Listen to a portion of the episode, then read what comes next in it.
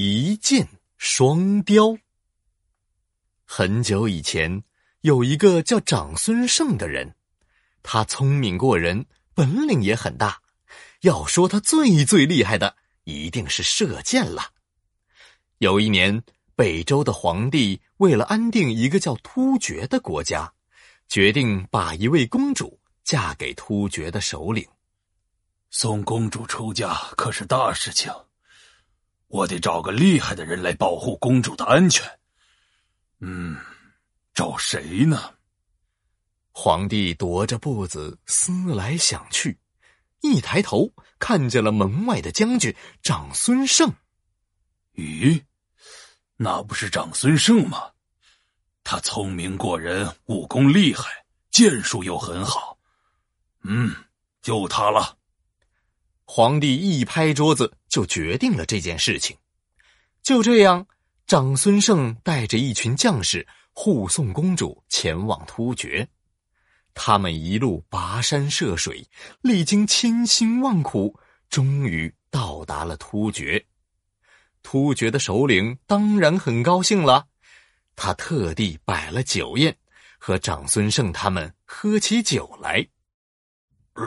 酒喝的也差不多了。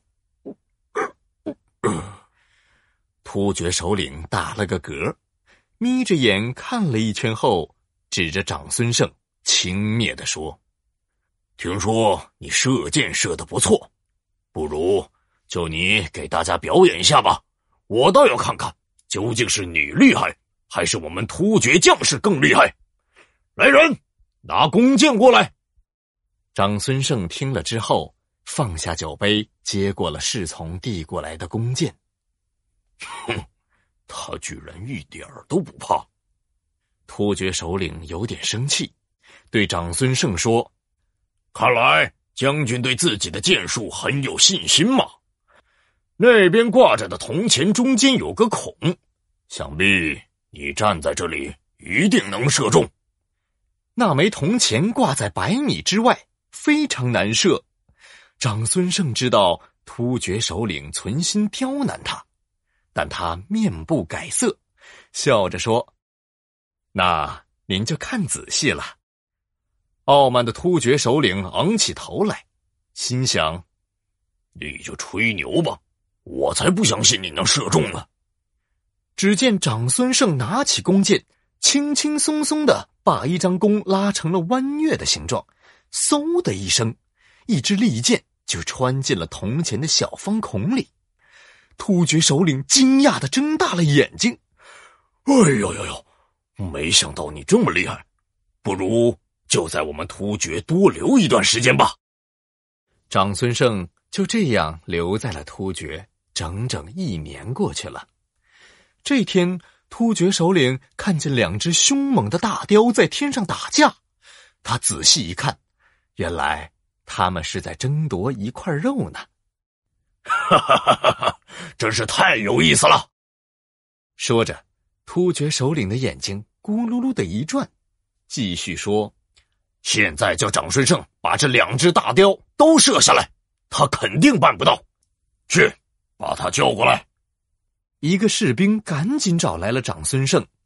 长孙晟问道：“不知首领大人叫我过来有什么事呢？”天上那两只大雕为了一块肉打架，实在是太吵了。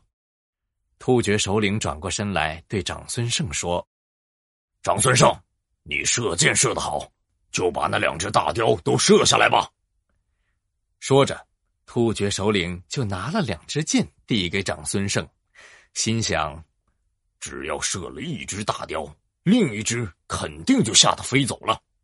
呵呵。他肯定没办法把这两只雕都射下来，谁知长孙晟却只接过了一支箭，一支箭怎么能射中两只大雕？再给你一支吧。突厥首领笑着，把另一支箭又递给长孙晟，长孙晟却笑了笑说：“不用，一支箭就足够了。”那我就等着你用一支箭把这两只吵吵闹闹的大雕都射下来。虽然这么说，但突厥首领却还是轻蔑的一笑，一副等着看笑话的样子。长孙晟迅速翻身上马，朝着大雕的位置飞驰而去。到了离大雕很近的位置后，长孙晟拉开弓箭，瞄准两只大雕，嗖的一箭射了过去，啪！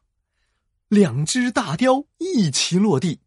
突厥首领不敢相信自己的眼睛，他走近仔细一看，惊讶的说：“一支箭居然能射中两只大雕，一箭双雕，太厉害了，太厉害了！”